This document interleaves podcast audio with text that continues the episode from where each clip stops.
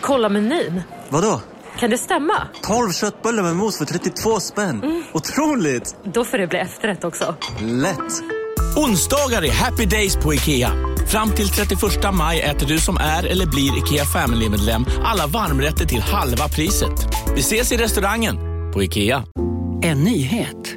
Nu kan du teckna livförsäkring hos Trygg-Hansa. Den ger dina nära ersättning som kan användas på det sätt som hjälper bäst. En försäkring för dig och till de som älskar dig. Läs mer och teckna på trygghansa.se. Trygg Hansa. Trygghet för livet. Dagens vinnarprognos från Postkodlotteriet. Postnummer 65209, klart till halvklart och chans till vinst. 41101, avtagande dimma med vinstmöjlighet i sikte. Övriga 10 500 postnummer soligt och möjlighet att vinna. Oavsett när sommaren kommer till dig så kan du och dina grannar få dela på 48 miljoner i sommaryran. Ta chansen nu i maj på Postkodlotteriet.se. Åldersgräns 18 år. Kontakta stödlinjen om du eller någon anhörig spelar för mycket. Vill du lyssna på fler poddar efter dagens avsnitt kan du alltid ta och lyssna på Skarpt Podcast som handlar om djupare och samhällskritiska frågor och även på Magic Monday ifall du vill höra något lite mer spirituellt. Vill du veta mer besök gärna deras Instagram skrpt.se och magicmonday.se. Nu börjar Spökpodden.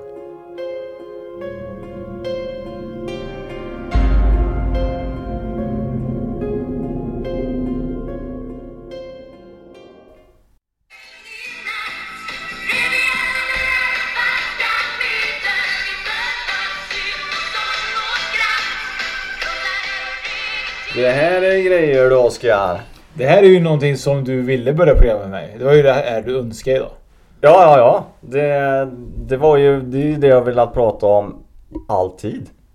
Sen jag hörde Spökpodden från första gången så tänkte jag det. Varför har man inte pratat om det? Och då är det, vi pratar inte om popbandet då som du... Nej, vi pratar inte om popbandet Millas Mirakel. Utan vi pratar om mirakler i vardagen och i livet och i världen kanske. Det roliga var ju att eh, innan vi drog igång ju så hade du ju lite dance moves till det här eh, Millas Mirakler.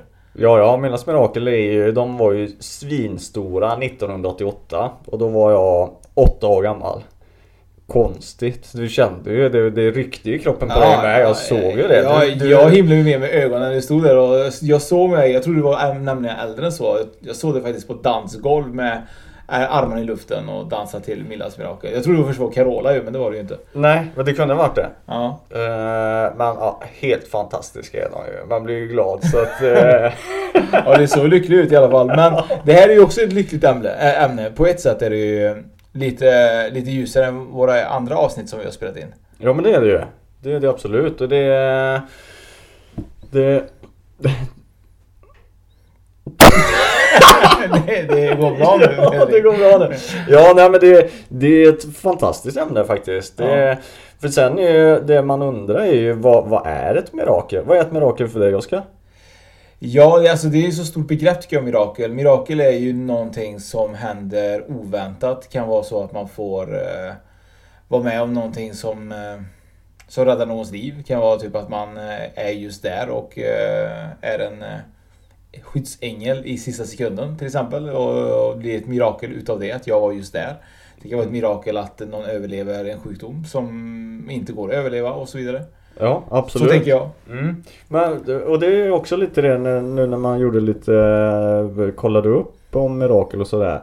Så, så är det ju, det är ju det här eh, Framförallt eh, vad, vad som kom fram när jag har kikat det är ju det här med medicinska mirakel, mirakler. Eh, det fick jag flest träffa på. Men sen så tänker jag det måste ju finnas någonting annat än bara de här maxade miraklerna. Tänker mm. jag. Eh, för när man slog upp i eh, Nationalencyklopedin så står det att ett mirakel är en uppseendeväckande händelse eller en oförklarlig händelse. Det är vad ordet betyder. Så en oförklarlig händelse? Ja. Bland annat då? Jajamensan. Och det kan egentligen vara rätt mycket då egentligen? Ja, det kan ju vara precis vad som helst som man inte riktigt kan förklara.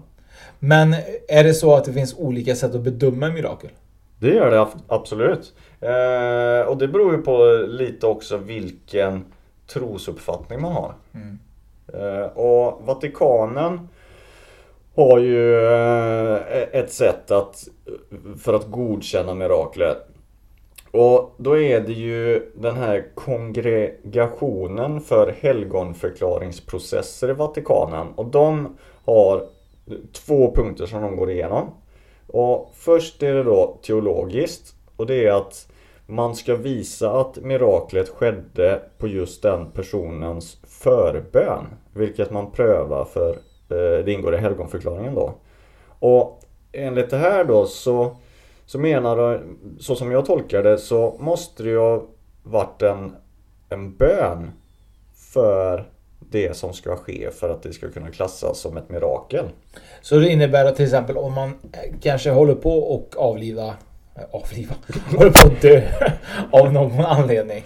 Ja. Så för att och helt plötsligt tillfrisknar då. Ja. Så behöver man ha gjort en förbön för att det ska räknas som ett mirakel till, till Precis. Vatikanen då. Eller för Vatikanen. Jajamensan. Så att man måste be en bön.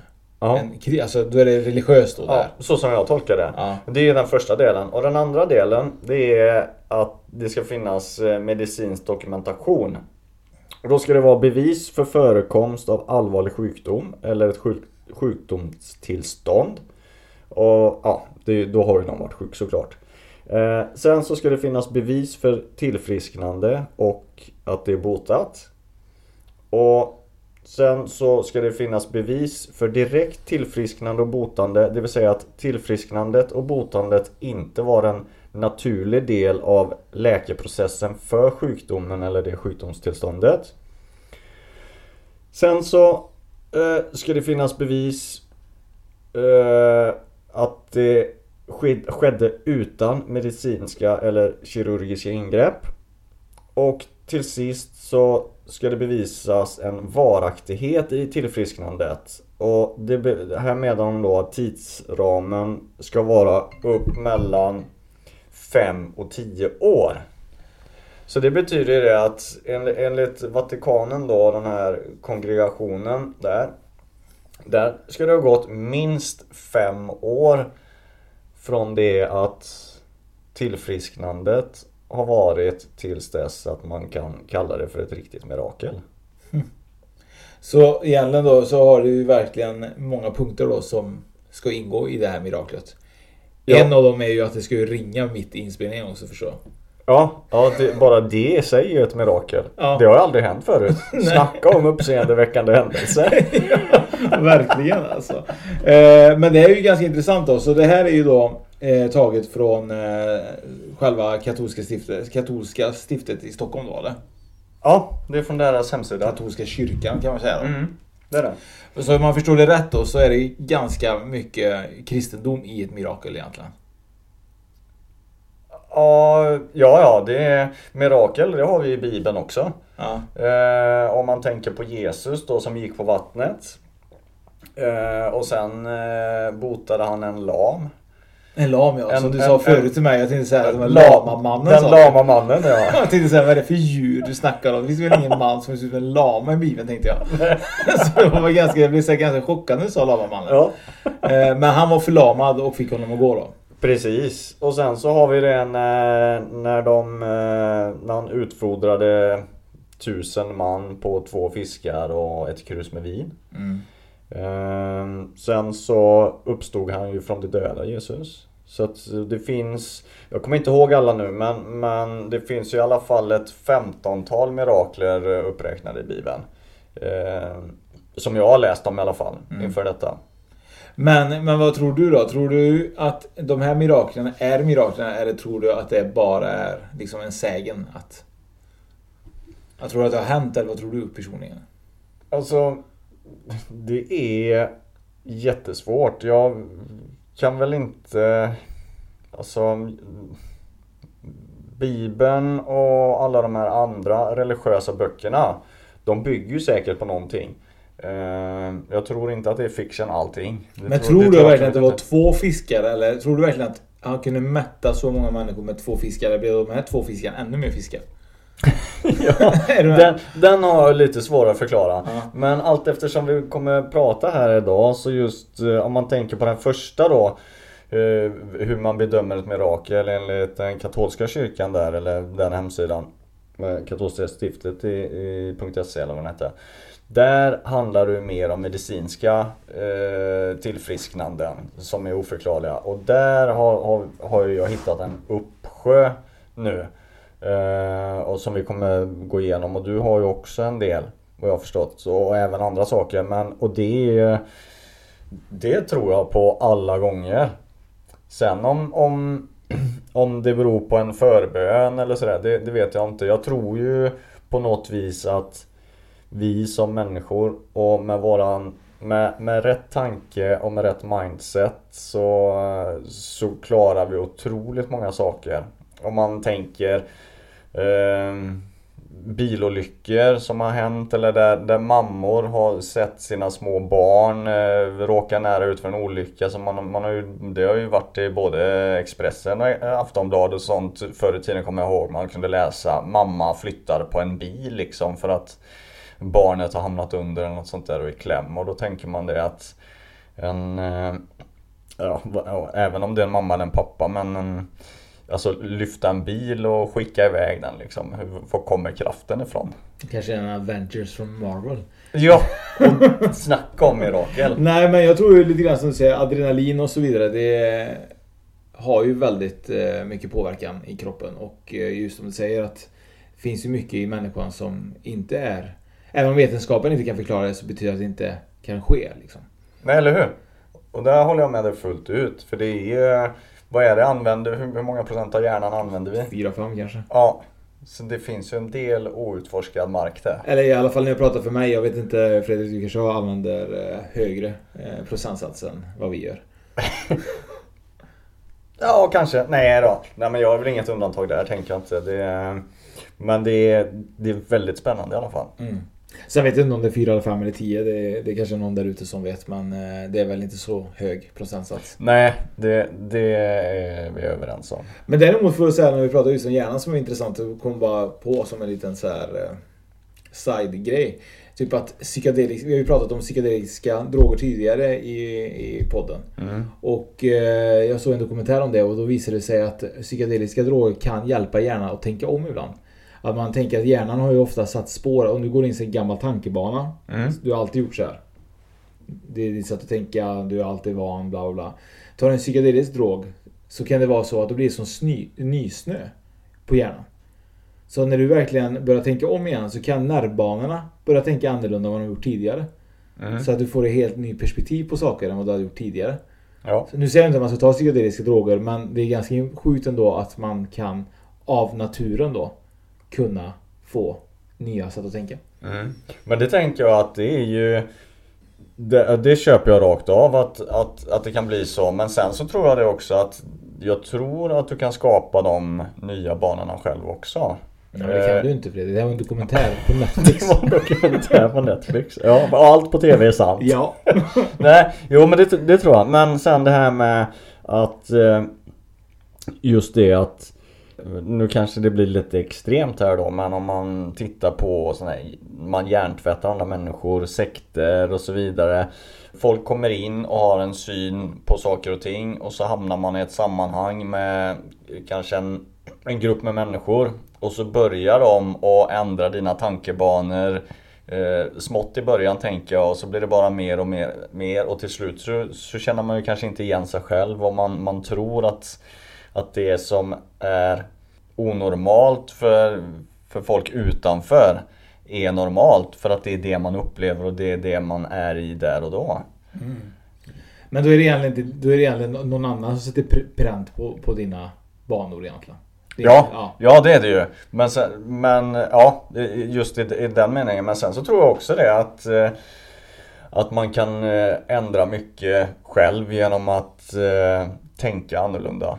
Men då kanske det är så också typ att om det är så att din hjärna kan liksom få nya nervbanor och nya sätt att tänka så kanske det är oftast det som händer med kroppen också. Att den börjar liksom, kan börja självläka av andra anledningar. Ja. Och det är det du ville komma fram till mm. förut förstå. Ja. Att kroppen kan egentligen skapa egen eller healing kan man säga då. Ja, ja där är ju också en grej. Är det, är det ett mirakel kanske med healing? Mm. Det är ett sånt här vardagsmirakel. Ja. Vardagsmirakel för mig är kebab med mos. det, det är gott. men, men du har ju lite mirakel. Du har ju mirakel från, eh, från en man va? Som Ja. var med i en liten eh, knepig historia. Ja, en man som heter Morris Goodman. Och han eh, kanske folk känner till, har hört talas om men inte riktigt kan placera. Och då kan jag hjälpa er med det. För att han är med i den här filmen The Secret. Och den handlar om bland annat om attraktionslagen och och att just ändra inställning och tankar och att man ska vara positiv och så vidare. Är den här historien med i The Secret? Vet du det? Den är med där ja. Eller han är med där och talar om det som hände. Okej, för det är ganska sjukt ändå för attraktionslagen är ju väl någonting som man kanske ber om egentligen. Och det ska hända. Så den här historien är ganska sjuk, sjuk egentligen om man tänker attraktionslagsmässigt. Ja, eller hur? För det... Eh, han bestämde ju sig för att han skulle bli frisk. Mm. Eh, och det var ju ingen som trodde att han skulle bli det. Så att, men jag ska berätta lite så, så, om, om det så kan vi ta fler tankar om det efteråt. Eh, och då var det ju så att eh, eh, lite bakgrund om han Morris Goodman då. Han Det var sommaren 1970 och han hade precis hoppat av college. Han hade, inget mening, han hade ingen riktig mening med livet. Utan han driftar runt och så hamnade han inne i en eh, bokaffär där han hittade en bok som heter Think and Grow Rich av Napoleon Hill. Och Där har vi då kopplingen till filmen The Secret bland annat. Och med den här boken som guide så hade han inom ett år gått med i Million Dollar Round Table. Det är en sammanslutning av försäkringsförsäljare. Och ytterligare några år därefter så drev han sitt eget företag Morris Goodman and Associates. Det här är ju bara lite bakgrundsfakta då just för att just den här boken ändrade mycket hans eh, tankebanor och att ingenting är omöjligt egentligen. Så som jag har förstått det. Och sen så i mars 1981 så tog Morris flygcertifikat. Med den här firman som han byggt upp under många år tidigare då så eh, kunde han till och med köpa sitt eget flygplan. Det är coolt. En eh, Cessna 172. Om det spelar någon roll. Tror jag inte. det är ett litet flygplan i alla fall. Och i, eh, ja det var ju samma år här då. Det var ju bara typ 10 dagar efter att han hade köpt det här flygplanet så stack han ut en tur i Chesapeake Bay. Och flög runt Delmarhalvön. Och utan någon förvarning överhuvudtaget så fick flygplanet motorhaveri. Goodman, eller Morris då, han försökte manövrera planet tillbaka till landningsbanan. För att göra en nödlandning. Och när han närmade sig landningsbanan så var det ganska mycket, och det är också märkligt, men det hängde kraftledningar framför eh, landningsbanan. Den var kanske inte så stor då. Så han kraschade ju in i de här eh, kraftledningarna. Och det gjorde så att flygplanet tippade över och landade på, på ryggen så att säga, eller på taket. Och han bröt bland annat eh, två ryggkotor, C1 eh, och C2 och han blev helt förlamad. Han kunde inte andas själv, han kunde inte prata, han kunde inte svälja. Han kunde, det enda han kunde göra var att blinka med ögonen. Så han var ju totalt förlamad. Det är ju det är ett mirakel. Att han var förlamad? Nej, men det, det, det, det, som, det som kommer hända. Jaha, jag trodde du menade att det var ett mirakel att han kunde blinka. Jag trodde Ja precis, ja men ja det kan man väl tänka sig också att det var ett mirakel Ja. eftersom ingenting annat fungerade Nej. på honom. Han kunde inte göra någonting själv. Nej. Men eh, ja, i alla fall så eh, när han ligger där på sjukhuset då så så var, jag tror det var hans syster som såg att han eh, svarade på, på med blinkningar. Eh, eller de, hon förstod att han eh, kommunicerade med att kunna blinka. Så de, jag vet inte om det fanns ett system eller om de byggde ett eh, system för eh, de olika bokstäverna och siffror och sånt där. Så att han kommunicerade genom att blinka. Och här då, det är ju det är där man får reda på då att han bestämmer sig där och då att eh, det här ska inte ta knäcken på mig. Jag ska gå ut från sjukhuset själv. Och det, det var ju nästan så att de skrattade åt honom och tänkte att du det här ser inte så ljust ut för dig men, men det är ju jättebra att du har tron på det och att eh, du är engagerad och vill, vill fortsätta såklart. Men och han fortsatte med rehab och det gick ju flera veckor med, med intensiv träning och det kom långsamt, långsamt tillbaka så kunde han börja andas själv. Han låg och, och spände magen i tankarna till en början med. Och han andades med tankarna. Och det var ju så han fick, fick igång sin andning själv då. Så som han har berättat. Sen, sen vet man, man kan ju inte förklara hur, hur, det, hur, det, upp- hur det har gått till det här. Och sen så... Och det här var ju då i början på mars.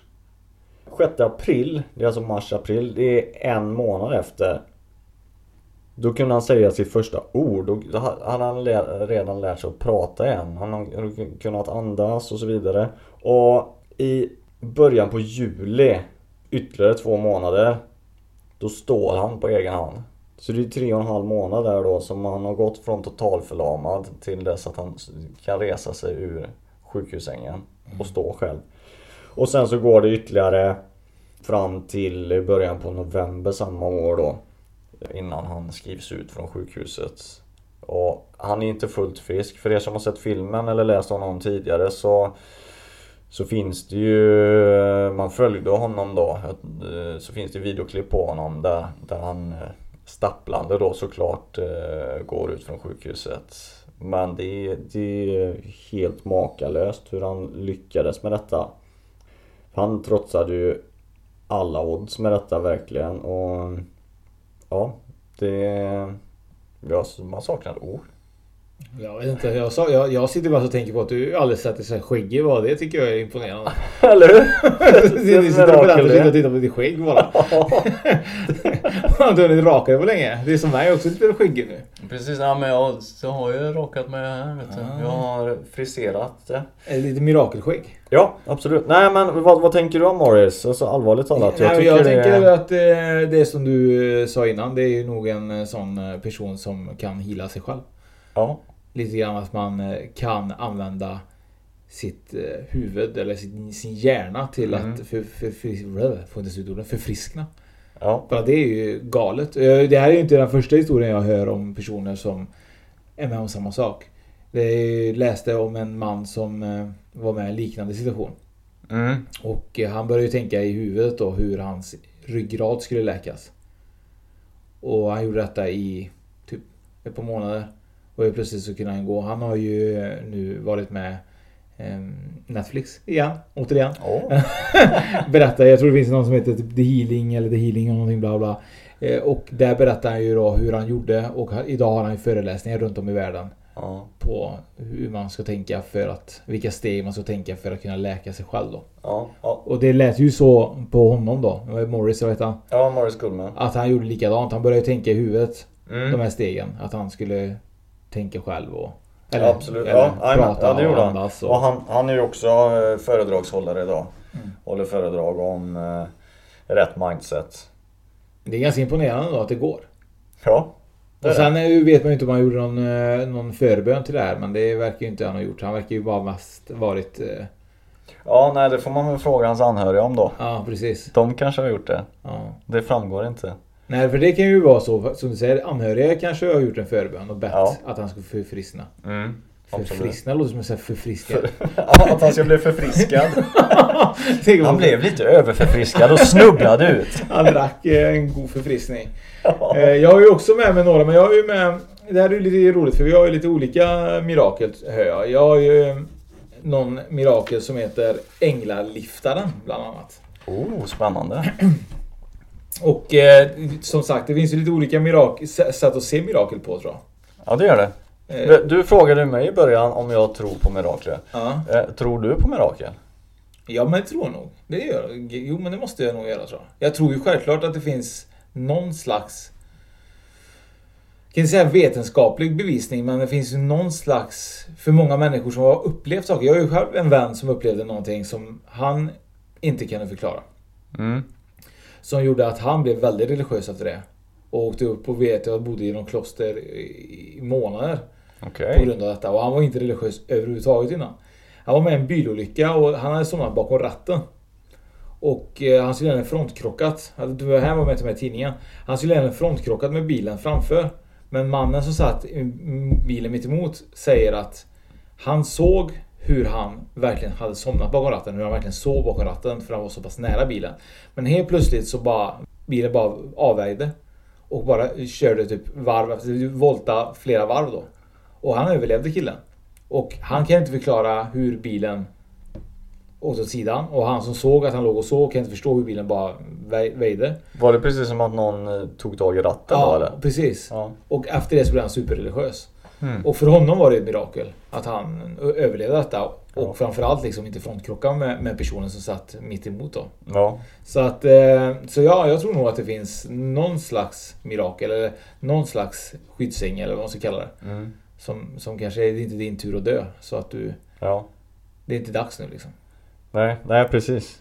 För det är lite så jag tänker att eh, det kan vara det i den här historien jag ska berätta att det var inte den personens tur att dö.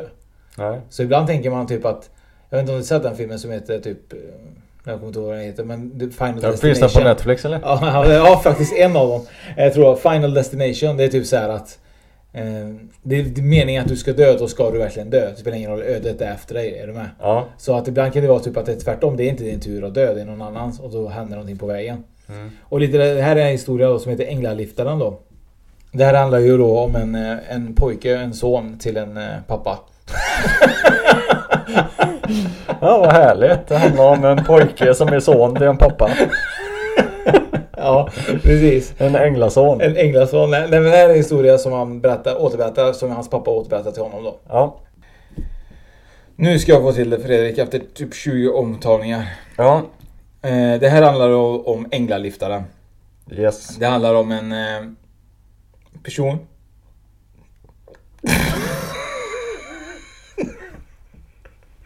Han är på väg till jobbet. Ja. Det här går ett mirakel för att ta mig igenom det här Ja. historien. Mm.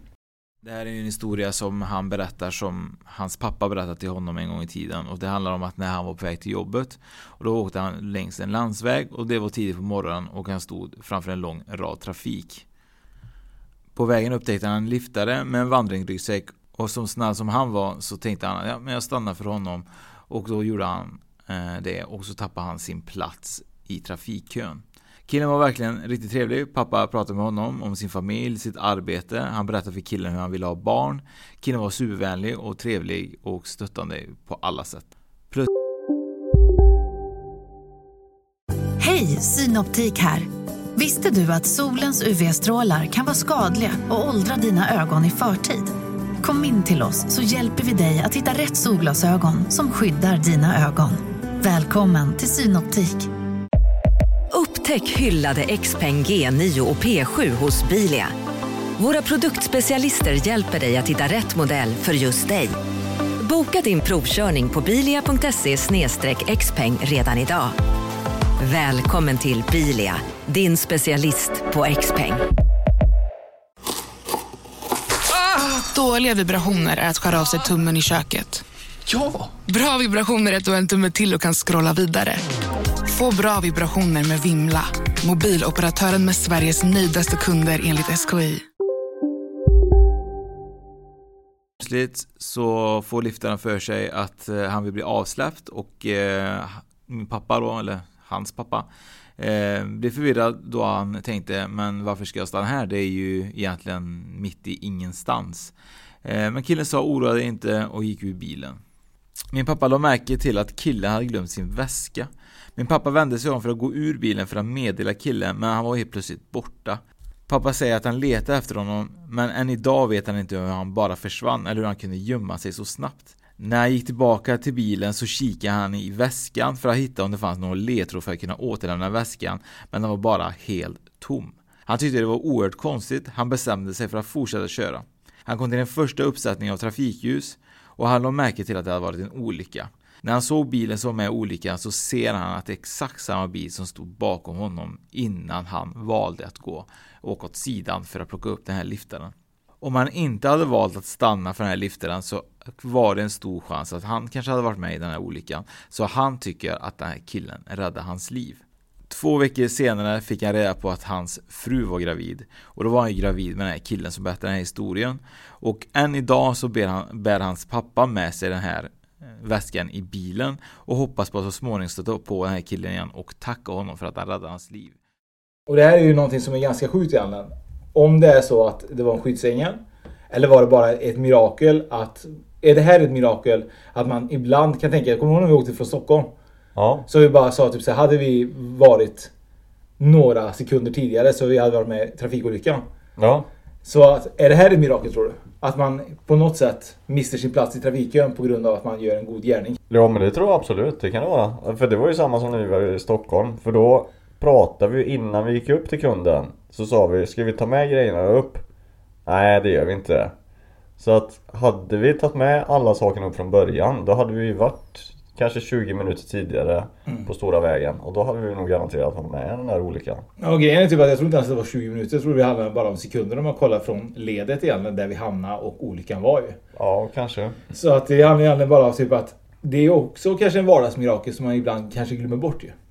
Ja, ja eller som man inte tänker på Mm. förrän man faktiskt sätter sig ner och, ja men vad fasen. Så, eh, ja. Men tror du att det här var en, var en ängel eller tror du att det här var bara allmänt bara typ tur? Det som är annorlunda med historien är ju att Att den här liftaren inte återfanns eller att han bara för, försvann och gick upp i rök. Mm, och väskan är Eh, kvar. Och väskan är kvar ja. Det... Och den var ju helt tom ju. Ja, bara en sån sak. Det är jättekonstigt. Ja. Och det roliga var att innan vi kom fram till hur berättelsen skulle vara ju så fick vi spela in typ 45 gånger. Ja, det och fick vi vi göra. skrattade som in i fan. Ja. Eh, Var eh, är vi nu i inspelningen? Vi har ju kommit, oj jäklar, vi har ju kommit ganska långt i inspelningen men vi har ju inte kommit Ja. så långt. Som vi skulle ju. Så vi har ju massor att berätta. Ja, ja, vi har eh, flera, fler, flera fler saker att, att berätta. Att berätta ja. Jajamensan. Sen, jag kan bara en, en, en sån liten sak som att mirakel det kommer ju från franskans... Ja, kan du franska? Ni parle eh, lite. Ja, det kommer från franskans eh, miracle. Eller hur man nu säger på franska. Miracle. Miracle. Eller från latinets miraculum eller miraculum. Och det är ju ett annat ord för mirakel är ett under. Eller en oväntad uppseendeväckande händelse som inte kan förklaras med enbart naturliga processer. Ett mirakel betraktas ofta som ett övernaturligt eller ett gudomligt ingripande. Och det tänker jag ju då på den här berättelsen om änglaliftaren. Det känns ju lite som ett gudomligt ingripande där kanske. Mm. Det är spännande. Och sen begreppen mirakel och under syftar ju ofta på en händelse. Eller en sak som är uppseendeväckande.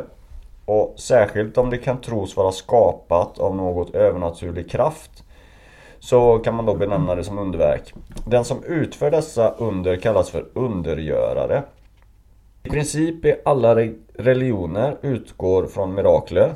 Och det var ju lite som vi pratade om i början. Och många betraktar ett mirakel som världshistoriens viktigaste händelse. Till exempel Jesu uppståndelse eller Mohammeds mottagande av Koranen. Människor som inte tror på mirakler kallas ofta för naturalister. Huruvida mirakler kan ske och har skett är ett hett omdebatterat inom religionsfilosofin. Så tror du då att det här är ett mirakel då? Att det här är liksom så här något övernaturlig kraft som, som, som har gjort det här? Det som jag kommer berätta nu. Om en man som led eh, av cancer och gick på cellgiftbehandling. Det är en väldigt kort historia, vill du höra? Ja absolut, jag vill jättegärna höra. Jag gick under en lång tid på cellgiftsbehandling och en dag så fick jag besked om att läkaren bytte mig till Imbrance plus ett hormonellt läkemedel. Istället för det jag gick för, istället för cellbehandling. Mm. Eh, Jag tog den i tre månader och tumören gick från att vara, vara från storleken på en grapefruit till en mycket liten vindruva. Ja. Ja. Eh, Läkaren så hade aldrig sett något liknande. Efter tre månader började jag fylla på det hormonella läkemedlet. Jag ringde min onkolog-sjuksköterska, drog namnet på läkemedlet. Och hon sa att det aldrig föreskrevs det till mig överhuvudtaget. Läkaren förskrev något annat.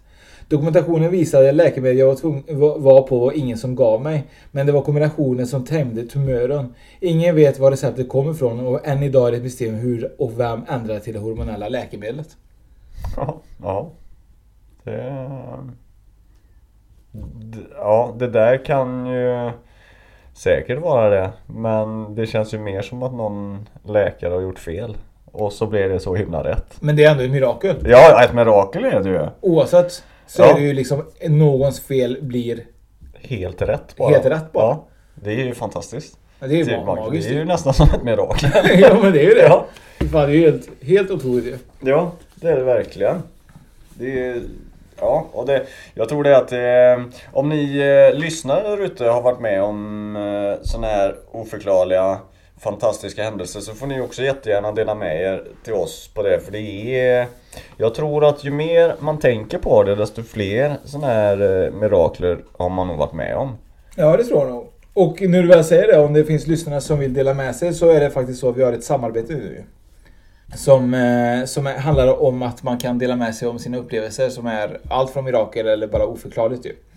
Så har du varit med om en händelse eller haft någon typ av så kallad mystisk upplevelse har du nog möjlighet att delta i en ny spännande studie om mystiska erfarenheter och meningsskapande i samtiden.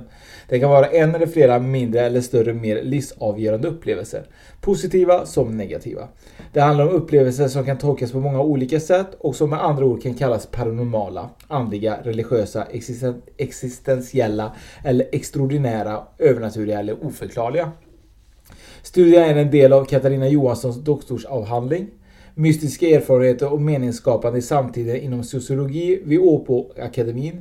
Syftet är att undersöka hur olika typer av så kallade mystiska erfarenheter som en paraplybegrepp kan vara meningsskapande för människor i samtiden Finland och Sverige. Frågelistan är ett samarbete med Kulturvetenskapliga arkivet Kultura vid Åbo-akademin och Folklivsarkivet vid Lunds universitet. Det är anledningen till att man ska göra detta är för att du har allt att vinna på studien. För att du, det du gör är att du skriver av dig, får en känsla av lätthet, befrielse, perspektiv och förståelse. Även att det kan vara roligt. Det hjälper andra att förstå sina upplevelser och bekräfta att inte är ensamma om att ha sådana upplevelser. Du bidrar till att normalisera mystik, mystiska upplevelser av olika slag, öka förståelse för kunskapen om mystiska upplevelser både inom den vetenskapliga akademin och bland allmänheten. Din berättelse inte förblir en hemlighet och kanske dö med dig utan bevaras både på samtiden och efterlevande. Du skriver med andra ord historia. Studien är helt anonym och följer strikta vetenskapliga etiska principer så du kan tryggt dela din berättelse för henne. Mm. Och det här är ju någonting som vi kommer länka på vår Facebook. Där man kan få ta del av den här forskningen. Och då gäller det att både svenska och finländska eh, finlandstalande, kan man säga, eller svensktalande finländare får man säga. Ja. Eh, ska kunna vara med i den här eh, erfarenhetsbanken. Eh, Banken. banken. Mm. Vem är det som gjorde det sa du? Eh, Katarina Johansson, doktorsavhandling. Från? Eh, hon är nog ifrån Sverige. Ja men jag tänkte på, för den kommer väl publiceras på något institut? Ja men grejen är typ så att först och främst måste den gå igenom massa grejer innan den godkänns ju. Mm.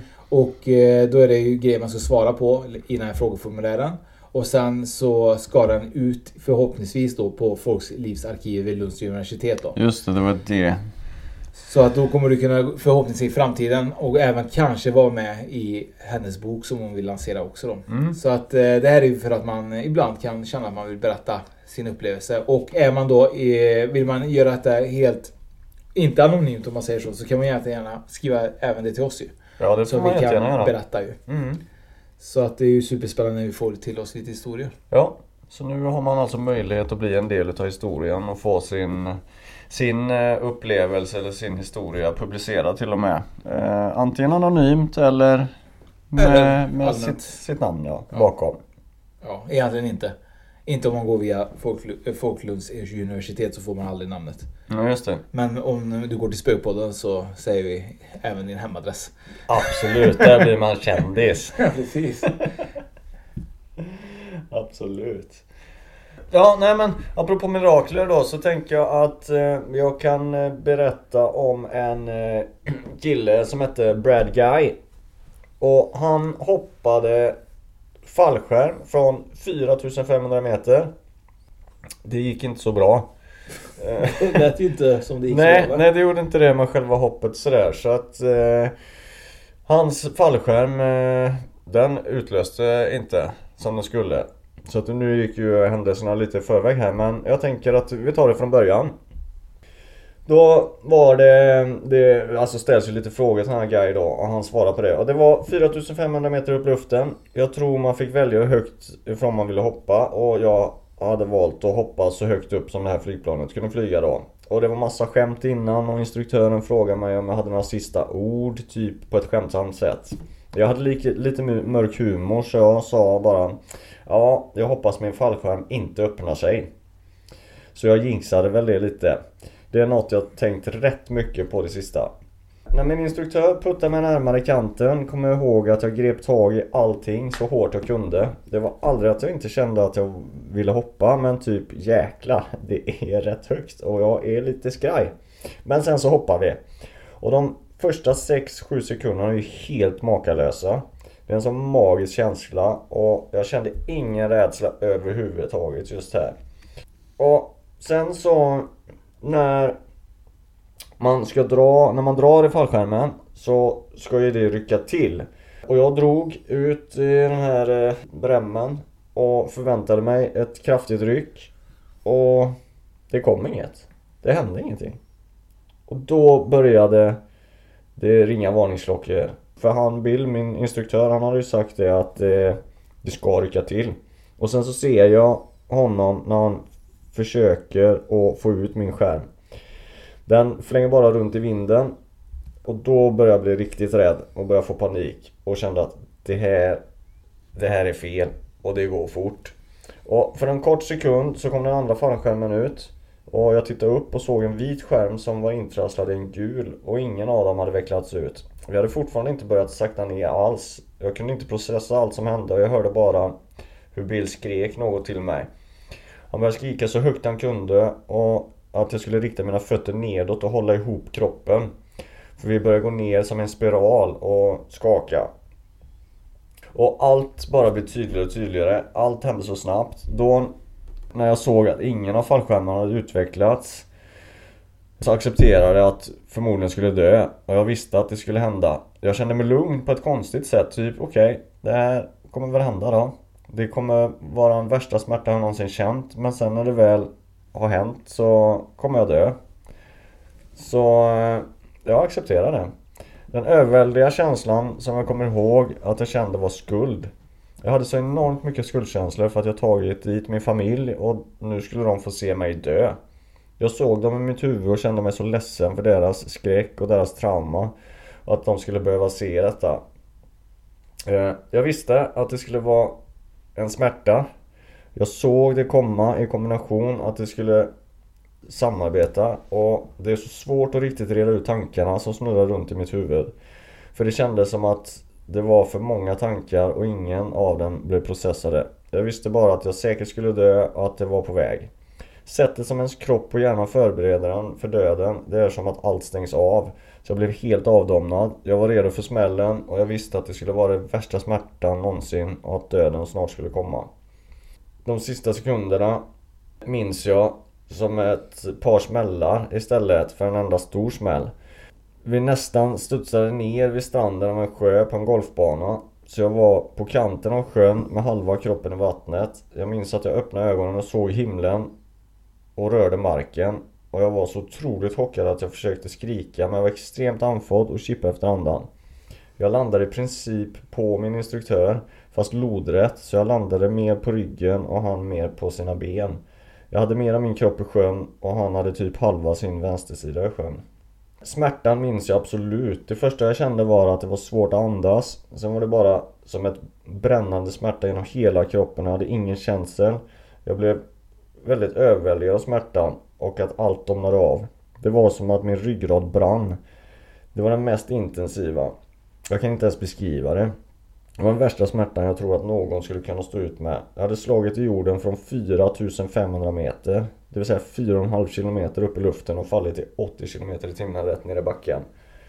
Jag kunde inte röra min kropp eller eh, riktigt, jag kunde inte känna den. Men med den styrkan jag hade så kollade jag över på Bill och han, jag såg att han var medvetslös. Han var blå och han låg under mig. Så med all min styrka tog jag tag i honom, klämde åt hans hand med min hand och försökte få honom att kvickna till. Jag minns att jag sa Snälla Bill, du måste vakna, du måste ta dig igenom det här, förlåt. Jag bad redan då om ursäkt för jag kände mig ansvarig. Det kändes som en evighet innan han kvicknade till. Men innan det trodde jag att, han att jag hade dödat honom och att jag låg på ett lik. Och när han vaknade upp så började han skrika. Han hade väldigt ont. Han hade brutit båda sina ben och bäckenbenet och, och jag kunde inte röra mig. Jag kände mig som en börda för jag var ju fastspänd på honom vilket gjorde att han fick ännu mer ont. Vi började båda skrika och verkligen vråla. Till slut kom tre golfare som hade sett oss falla och spände loss oss och lyfte upp oss ur vattnet. Jag grät floder. En av dem sa det. Det är okej, okay, du är okej. Okay. Du kommer klara det här, allt är bra. Jag tittade på Bill som fortfarande låg och skrek. Den försökte se till att jag inte rörde på ryggen och nacken och trösta mig. Då kom ambulansen. Bill fick åka iväg i helikopter och jag blev inburen i ambulans och jag såg min familj komma springande över en kulle för att hitta mig. De sa vi älskar dig, du kommer klara det här, vi ses på sjukhuset. Det var också helt förstörda. Jag tror jag bad om ursäkt, jag hade såna skuldkänslor. Jag fick lite morfin och de skulle av mina kläder och jag bara grät. Det var så mycket att processa. Och jag frågar mig själv samma sak om och om igen. Det finns alltid saker som inte riktigt går att förklara. Allting som behövde ske för att vi skulle överleva hände mirakulöst nog. Helt otroligt.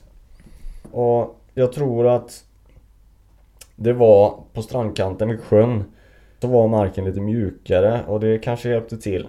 För att ja, det inte var så hårt då där vi landade. Och hur vi landade och vädret och ja, det finns många Eh, saker som eh, kan ha påverkat eh, varför vi överlevde. Och sen på sjukhuset så var första natten var fruktansvärd. Jag sov inte en blund den natten. Jag ropade konstant på sköterskorna och jag ville ha mer medicin. Och de sa att jag hade brutit ryggraden, att jag eventuellt skulle bli bättre men jag trodde inte det här, jag trodde inte på någon vid det laget för det gjorde så fruktansvärt ont. Det tog i princip fyra månader. Jag inte pratade med någon, jag träffade inte någon. Jag bara satt i ett mörkt rum och kollade på, kollade knappt ens på TV. Jag blev mycket deprimerad efter det här. Och hade konstant mardrömmar och flashbacks. Jag kunde vakna från en vanrum mitt på dagen och skrika och kasta mina kuddar över hela rummet. Och min mamma var ibland tvungen att hålla fast mig, trösta mig. Men till slut så blev det bättre genom att vara mer öppen. Och det kan jag lära folk att som inte mår bra att vara öppna mot varandra. Sen så gick det en månad till eh, ungefär. Ja, det tog 3-4 månader så kunde jag gå igen och jag fungerade. Jag går fortfarande i, hos eh, fysioterapi eh, och jobbar med mina fysiska skador. Men, jag är lite begränsad men eh, det, jag kan fortfarande inte smälta det här. 4,5 kilometer fritt fall, 80 kilometer i timmen, rätt ner i marken. Och det måste ju vara ett mirakel där att jag överlevde detta. Helt galet ju. Helt galet är det. Det är 4000 meter ner alltså. Ja, 4,5 kilometer. Mm. Det är... Vissa överlever inte ens typ, typ tre våningshus liksom. Nej. Eller nej, nej. Man tänkte på... hoppa på femmans eh, hopptorn inne på badhuset. Mm. Eller tian. Det är högt. Mm. Det är nu snackar vi fyra och en halv kilometer. Det är som härifrån... Eh, ja nu är vi ju i Vargön då hemma hos mig men... Ja upp till... Eh, eller bort till flygplatsen Ja, det måste det vara. Och det sjuka i det hela är ju att det undrar om det är alla de här eh, omständigheterna med vädret och allting sånt här som spelar in. Ja. Men om du tyckte att hon, eller han då, hoppade högt och överlevde så finns det faktiskt en kvinna som, eh, som föll från ett flygplan 1972 ju. Och hon föll ju 10 000 meters höjd. Hon, hon har, har ju världsrekord. Hon har världsrekord i... Uh... I fritt fall. Ja. Helt sjukt. Och det här är Utan fallskärm. Det här har en flygvärdinna som heter Vesna Vulovic. Eh, hon är död nu, hon dog vid 66-årsåldern. Men i januari 1972 blev hon världsberömd som den enda överlevande från en plan som exploderade i luften. Händelsen inträffade när en jugoslavisk DC-9 exploderade på sin väg mellan Stockholm och Belgrad. Men de flög från Köpenhamn vet jag. Mm. Men fallet då, explosionen skedde mellan Stockholm och Belgrad då. På 10 000 meters höjd. Vulovic hamnade i rekordböckerna som den som överlevt det högsta fallet utan fallskärm.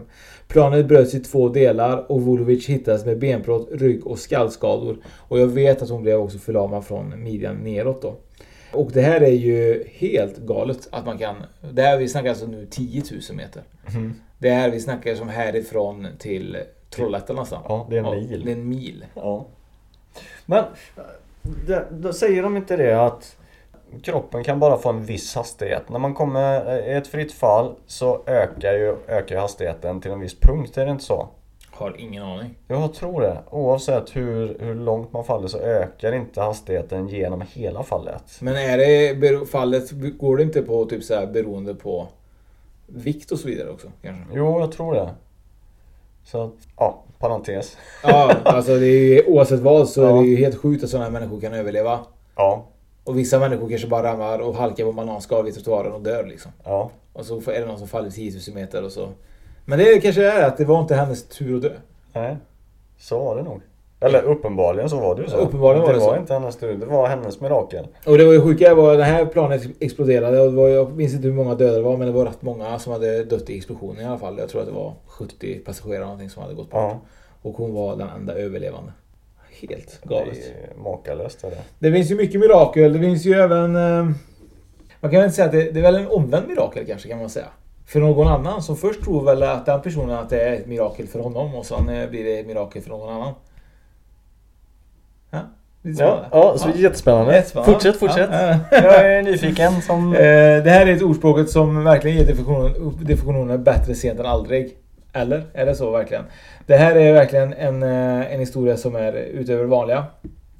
Det här är en man som heter Russell Christoph. Och han jobbade som modell och skådespelare en gång i tiden. Och han var med i en eh, fotografering 1986. En dag när han handlade på ett apotek för någon Bloody Mary-blandning snubblade han över sin bild på Tasted Choice snabbkaffemärke. Det var två veckor efter att någon i Home Depot sa att han såg ut som personen på hennes kaffeetikett. Han ryckte av, det, av sig det på grund av sin tidigare karriär som modell och skådespelare. 1986 hade Russell Crystal poserat för en fotosession för Nestlé kanadensiska gren. Han ingick i en kontrakt där det stod att om, han, om de använde fotot skulle de betala honom 2000 dollar. Totalt fick han 250 dollar för sina två timmars arbete. Eftersom han aldrig fick sina 2000 dollar enligt Christoph trodde han att de inte hade gått vidare med hans bilder. Russell Christoph fick aldrig veta att Nestlé-företaget som producerat of Choice använde hans bild i sina kanadensiska etiketter. De användes mellan 1997 till 2003 i USA i minst sju andra länder. Russell tog detta vidare till domstol och jurymedlemmarna drog slutsatsen att Nestlé borde ha betalat Christoph 330 000 dollar för användningen av hans bild och det tilldelas också att Christoph skulle få 15,3 miljoner dollar för skador motsvarande 5% av vinsten från Tasty Choice försäljning under den här sexårsperioden. Totalt skulle han tilldelas då 15,6 miljoner dollar plus de här 330 000 dollar då. Men den sorgliga sanningen är för den här kunnande, eller för den här personen som kunde bli miljonär att den 29 juni 2007 så fick Nestlé igenom sin överklagande i Kaliforniens domstol, domstol och att Russell fick aldrig se några pengar. Och då är det så här att var det här ett mirakel som blev för Nestlé då istället? Att de slapp betala pengar till honom. Först trodde han att han skulle vara med om ett mirakel.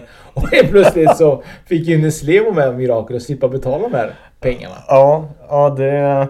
Men det är ju det är också USA. Eh, där man stämmer varandra hitan och ditan. Och eh, jag hade ju kunnat gå med på då att eh, han kunde väl ha fått de där 2000 dollarna som han skulle ha haft. Men att stämma någon på 15 miljoner dollar. Ja, helt sjukt. Jag tror Ja. inte ens att han stämde dem för 15 miljoner dollar. Nej. Jag tror att grejen var typ att de tilldelade honom att ansåg att han skulle vara han får rätt på 5% av försäljningen. Ja, ja, ja, ja.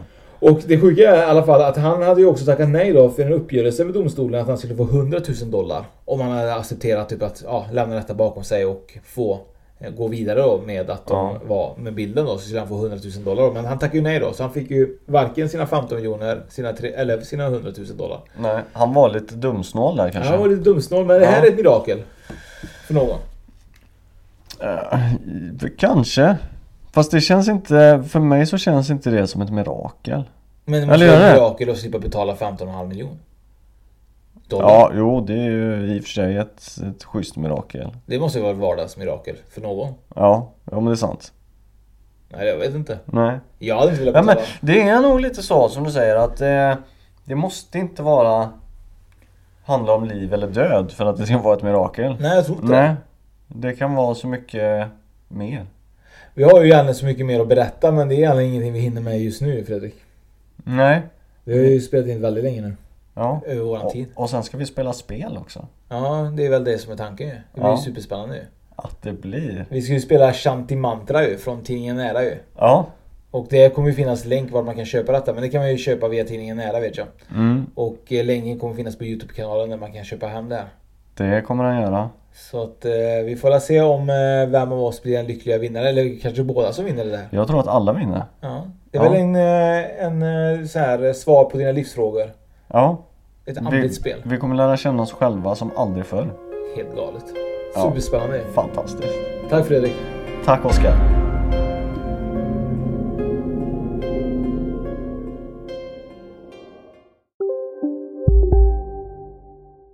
Välkommen till Unionen. Jo, jag undrar hur många semesterdagar jag har som projektanställd och vad gör jag om jag inte får något semestertillägg? Påverkar det inkomstförsäkringen? För jag har blivit varslad, till skillnad från min kollega som ofta kör härskarteknik på möten och dessutom har högre lön trots samma tjänst. Vad gör jag nu? Okej, vi tar det från början. Jobbigt på jobbet. Som medlem i Unionen kan du alltid prata med våra rådgivare. Ja, Hallå? Pizzeria Grandiosa? Jag vill ha en Grandiosa capriciosa och en pepperoni. haha, något mer? Med kaffefilter. Ja, Okej, ses samma. Grandiosa, hela Sveriges hempizza. Den med mycket på. Psst! Känner du igen en riktigt smart deal när du hör den? Träolja från 90 kronor burken. Byggmax. Var smart. Handla billigt.